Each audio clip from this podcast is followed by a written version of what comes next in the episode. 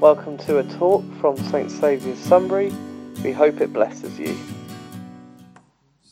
We are uh, in the book of Job. Well, we finished Job, but um, it's such a big book. It's 40 or 42 chapters.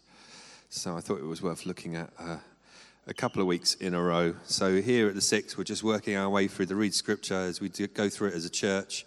Uh, we'll be looking at some of those books of the Bible that maybe if you've been a Christian, a, a follower of Jesus for some time, actually you've never ever heard preached on. So it's going to be great as we continue to read through Scripture. We're going to come up with all sorts of different of the prophets, minor prophets, etc. that we're going to explore. So I'm hoping that you're enjoying it so far. So here we are in Job, um, and it's such a good book because it speaks so much about uh, the the problem of suffering doesn't necessarily give us any neat answers, but it speaks about suffering. And just in that, of what Ro was sharing there, um, I think what she was tuning into was, was that, that, you know, one or two, maybe more of you that sat there thinking, where is God? Why is my life like this? Why am I down here in the pits of despair at the moment? And uh, when is God going to hear my cry? And so I hope that as we explore this together, um, you might find some peace and some comfort from the words because that's that's partially why I do what I do. Because uh, God said, "Feed my sheep." He told me as a uh, as a young man. he called me as a young man in my late thirties, and he said, "Feed my sheep." And so that's what I'm trying to do uh, this evening. So I hope at the end of it, you will be uh, watered, and you will be fed, and uh, you can go back out there uh, to share it with others. What I was really struck with as I looked at, at Job is. Um, the things that you go about in life and you never notice that they're there. We just go about our business, carrying on, trundling on. We get in our car, we drive off to work, we go to school, we go to college, whatever. And we never really notice the stuff. And then when you start thinking, I really need, like, I don't know, a church, suddenly you start seeing churches everywhere. Like for me, it's like McDonald's. You know, I, I kind of think McDonald's, and there, there one is, you know, highlighted for me. But I was thinking about this thing about hedges. I've got a picture of some, some farmers' hedges because, you know, here in leafy Sunbury, uh, we don't really get views like that. But I was thinking about hedges and how all of the farmers, if you go out to Devon, where we kind of came to faith, if you go out that way, you'll find, or you go through Somerset, etc., to get there, you'll find that all of the fields are all marked with hedges. Um, and so, my first question to you this evening is what's the point of a hedge? What does a hedge exist for? And if you've been here before, you'll know I actually want an answer. This is not. Sets a boundary, uh, a windbreak. Hadn't got that one. Windbreak. Keeps the animals from escaping, so it keeps them safe. Offers security and protection, protection from the wind. What? what? Oh, come on. this is not an ecological uh, sermon. It promotes bio. I can't even say the word diversity. It keeps things safe. It keeps things, they keep things from harm. They keep things from escaping. So if a farmer puts sheep or cows or whatever in a llamas in a field, as some of them do nowadays, it will keep them from escaping. So I, I my, my, next question to you is, uh, what are your hedges in life? What are the things that bring you safety? And you're not allowed to say Jesus Christ at this moment. I don't want you to shout out the answers, but you are not allowed to give me the answer. Okay, because we have to work up to the answer. And if you give me the answer now, well, we might as well just stop speaking and everything I'm prepared, there's no point in saying. Well, we all know the answer is Jesus, but how do we get there? So I just want you to turn to your neighbor, uh, say hello, neighbor. Hello, neighbor. And then I want you to share with them the things that bring you safety, the things that bring you comfort, the things that bring you protection and security, and maybe they bring you happiness Perhaps they bring you joy. What are the things in your life that do those kinds of things for you? So, just one minute to share with your neighbor those sorts of things.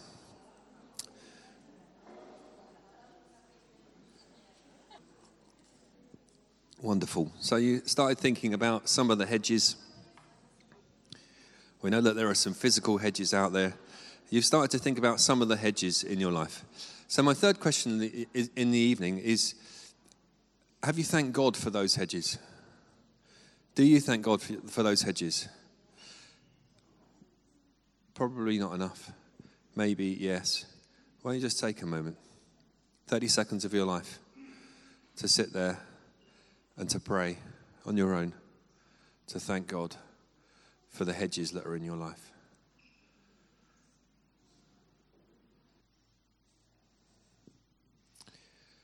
Wonderful. What if those hedges weren't there? Would you still praise God? Would you still thank God if those hedges that you just thanked Him for weren't there? Would you still praise God if you felt like your life you were being dragged through a hedge backwards?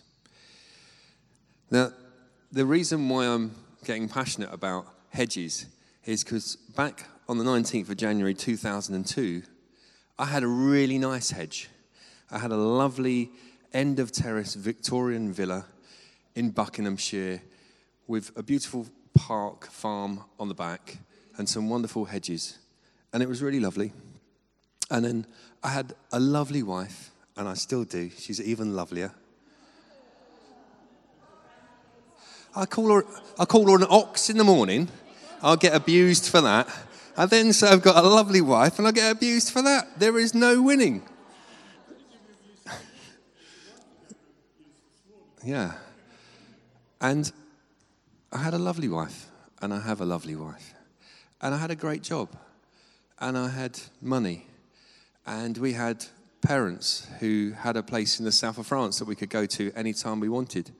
And in fact, between us, we had nigh on £100,000 coming in. We had company cars.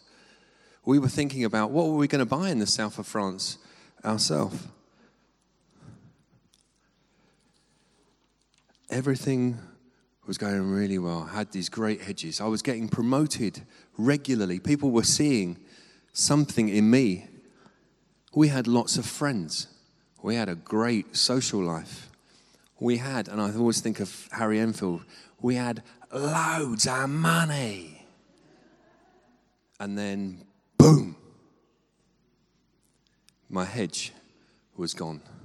On the 20th of January 2002, as we went into hospital expecting to come out of a little baby, my wife was in a coma. And the doctors had said to me, Your wife probably won't come out of her coma. And if she does, you need to be prepared that she will probably be brain damaged. But congratulations, here's your little girl. And boom, my hedges had gone in that moment. I discovered those hedges were pretty flimsy and could not withstand the onslaught that was coming. My hedge was gone, and I felt like I'd been dragged through a hedge backwards, then pulled back through it, dragged back through it again, pulled back through it, and dragged back through it again, kicked in the nuts, kicked in the ghoulies and I was down. It was man down territory. I was on my knees and I was crying out to God. I did not know who God was at that moment, but I knew to cry out to God to come and restore some of my hedges. So, there we are. That's why I'm passionate about what I do. Why don't you turn to Job? Someone tell me where Job is in the Bible. Before the Psalms. If you've got one of our church Bibles, you'll find it on page 509. Uh, if you want to take out your phones and have a look, that's cool. Job 1 to 2. Uh, Job 1 9, it says this Does Job fear God for nothing? Satan, we'll talk about Satan in a second. He replied, Have you not put a hedge around him and his household and everything he has? You have blessed the work of his hands so that his flocks and herds are spread throughout the land. But now stretch out your hand and strike everything he has, and he will curse you to your face. Um, there's so, this is so rich. It's such a rich book for us to get our heads around. But Satan has been uh, called into the presence of God. He's part of the heavenly host, he's part of God's army at this point. This is a big thing to get our heads around. And God says, Come into my presence and tell me what you've been doing. And Satan, Hasatan, is the accuser. So he stands before God. His job is to accuse. That's his job. He's looking around the earth, he's prowling around, looking for people to accuse before God. And he challenges God. The only reason that Job fears God is because of the favor that has been bestowed upon him, the, the, the, hedges that have been built up. The only reason that Job fears God is because that hedge of protection is being afforded by God. And if God takes those hedges away, then let's face it, he's going to curse God for sure. And um, because of that hedge of protection, if you turn to Job 29, look at 4 to 25 this guy, Job, was seriously well thought of in his day. Uh, who do we compare that to? I mean, who's really well thought of around Sunbury?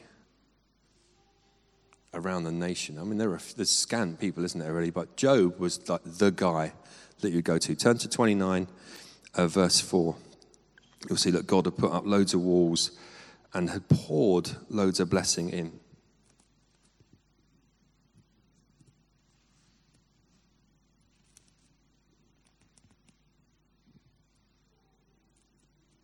Makes the pages of these so small.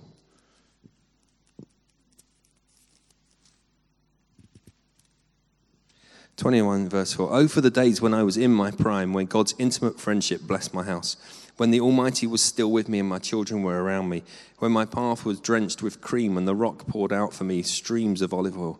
When I went to the gate of the city and took my seat in the public square, the young men saw me and stepped aside, and the old men rose to their feet. The chief men refrained from speaking and covered their mouths with their hands. The voices of the nobles were hushed, and their tongues stuck to the roof of their mouths. Whoever heard spoke well of me and those who saw me commended me because I rescued the poor who cried for help, and the fatherless had, had, had none to assist them. The one who was dying blessed me. I made the widow's heart sing. I put on righteousness as my clothing. Justice was my robe and my turban. I was eyes to the blind and feet to the lame. I was a father to the needy. I took up the case of the stranger. I broke the fangs of the wicked and snatched the victims from their teeth. And he goes on. God had put this incredible hedge of protection around Job, and he had prospered. And he was famous for being an upright man. So, the Satan, of course, says, I'm going to take that and I'm going to do something with that. And let's see what happens. If you remove that hedge of protection, he's going to curse you, surely.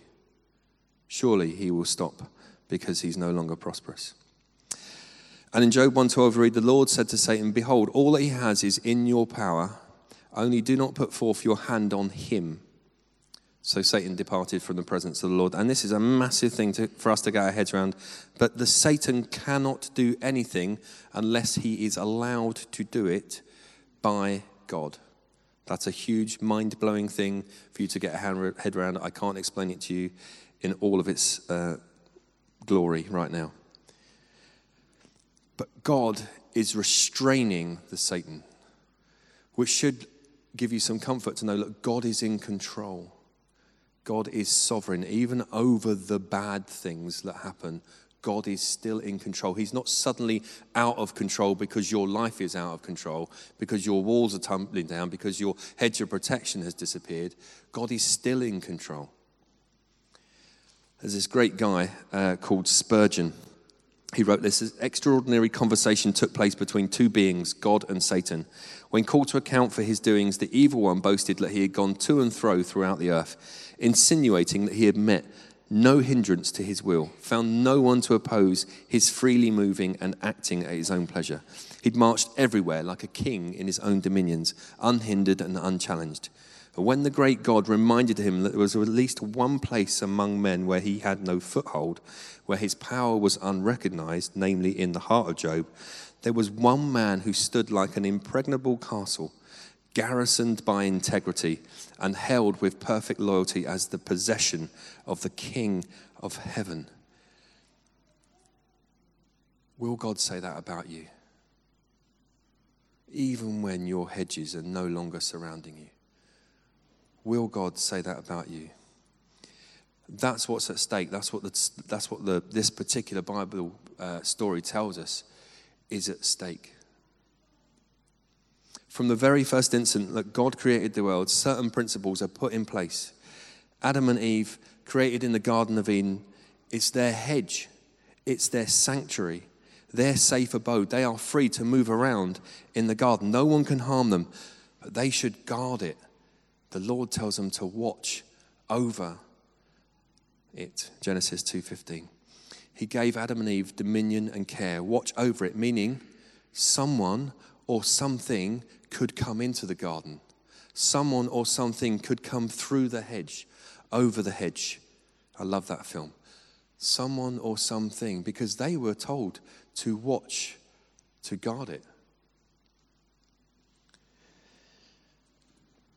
So, what has He given you to keep watch over? Maybe it's some family. Maybe it's children. Maybe it's your parents. Maybe it's a friend. But at the moment, he's saying, I want you to keep watch over this patch of land inside these hedges here. I want you to watch over it. I wonder what that is for you. How are you doing on your watch? Maybe it's your own life. So, another question why might our hedges come down? Why might gaps appear in the hedge? Why might it be possible to scale over our hedge?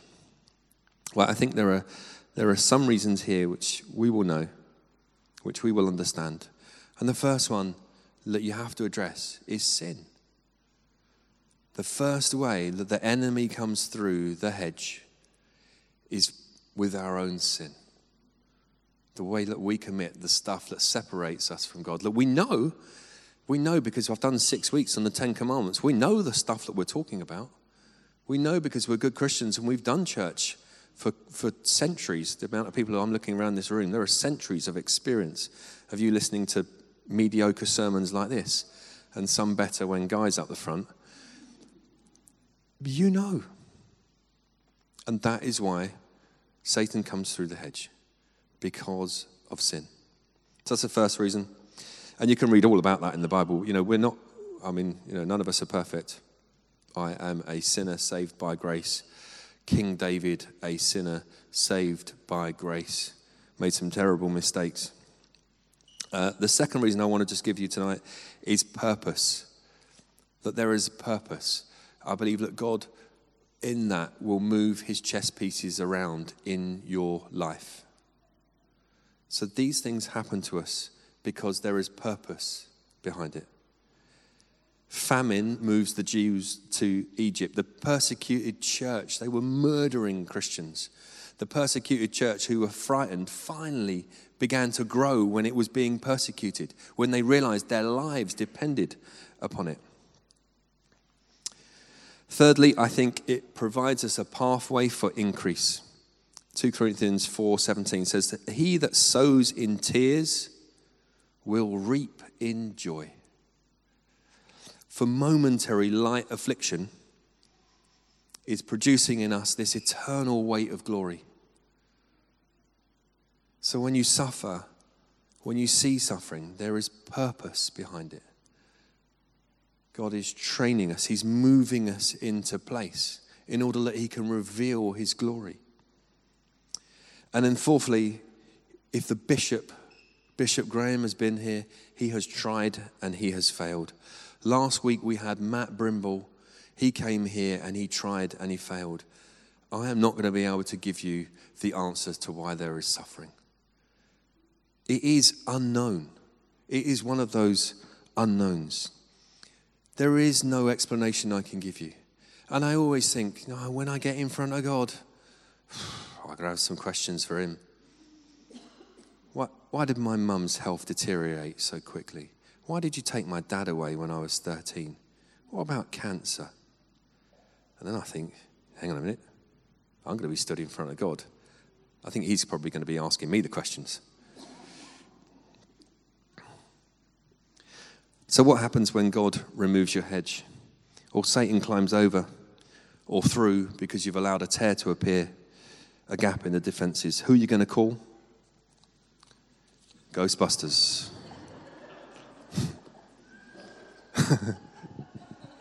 exactly.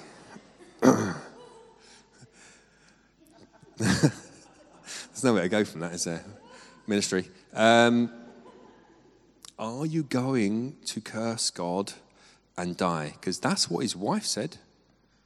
That's what Job's wife, Job's wife said. For crying out loud, man, will you just curse God and die and be done with it? I want you to have God. Here is the answer. Of course, I want you to have God as your hedge. So if you turn to Job 42, 7 to 9, I'm hoping that might just bring us into land a little bit. 42, 7 to 9. After the Lord had said these things to Job, he said to Eliphaz the Temanite, I am angry with you and your two friends because you have not spoken the truth about me as my servant Job has. So now take seven bulls, seven rams, go to my servant Job, sacrifice a burnt offering for yourselves. My servant Job will pray for you. And I will accept his prayer and not deal with you according to your folly. You have not spoken the truth about me as my servant Job has. So Eliphaz the Temanite, Bildad the Shuhite, and Zophar the Naamite did what the Lord told them, and the Lord accepted Job's prayer. You know, we have been witness just in the last two weeks to the strength and the power of prayer. Do you know that our social transformation pastor picked up her daughter from a ski trip? And on the way back from the ski trip, she was phoned by one of her 10 year old children to say, Mum, there's been an accident and my brother, my twin brother, is lying on the floor. He's been hit by a car. He's been thrown 20 foot. They're calling an air ambulance. And she arrives at the scene, and people are waving her down, trying to tell her, It's your son, it's your son. Do you know what she does as she stands there? The first thing she does, she prays. She doesn't panic. She doesn't go, God, why have you taken my hedge away? What are you doing? She prays. And she asks us to pray, and the Lord hears the prayer and responds. She stood back and she prayed to her Father. Here are the things, if Jesus were right here now, and I know, I always think of this lovely moment where um, member in our congregation came up, he was about six, mum came up with him and said, uh, He thinks you look like Jesus. and at home, and they're um, African lady, and at home they have a black Jesus and a white Jesus, and the white Jesus has blonde hair and blue eyes, and so the, the little boy thinks I look like Jesus. I, I'm taking that. But if Jesus was here, here are the things I think he would say to you. Proverbs 3, 5, 6. You'll know this one. Trust in the Lord obedience to God in all things, even in the unknowing. There's stuff we know, there's stuff we don't know, there's the stuff we don't know we know, there's the stuff we know we know we don't know. And that's why I'm not God. I just have to trust Him. I just have to trust Him. Trust Him with all of my heart. Proverbs 4:23 Guard your heart for it is the wellspring of life. Put a hedge of protection around your heart. Don't put stuff in there that you know is going to hurt you, him, your relationship with others. Guard your heart. Proverbs 4:23 for it is the wellspring of life. Ask God to pour in goodness to purify your heart from all of its mess, all of its chaos, all of its sin. Hebrews 12 keep your eyes fixed on Jesus, the author and protector and perfecter of your faith. Him above all other gods, all the other gods that are vying for your attention, even as we go from this place. Put Him above. Keep your eyes fixed on Him alone. And Matthew 6 33 Seek first the kingdom of God. And what's the next bit? And all else will be added to you. Reward will come, whether it is in this life or the next. That's your guarantee. It might not look like what you're thinking, it might not be what you're hoping for, but I'm praying for you. I pray for you during the week. Do you know that? I pray for you by name. I pray for you guys that you will know God's blessing poured in, pressed down, and running over. God first, always. Let's take a moment to bow our heads. For more information about St Saviour's, please visit our website at www.stsavioursunbury.org.uk.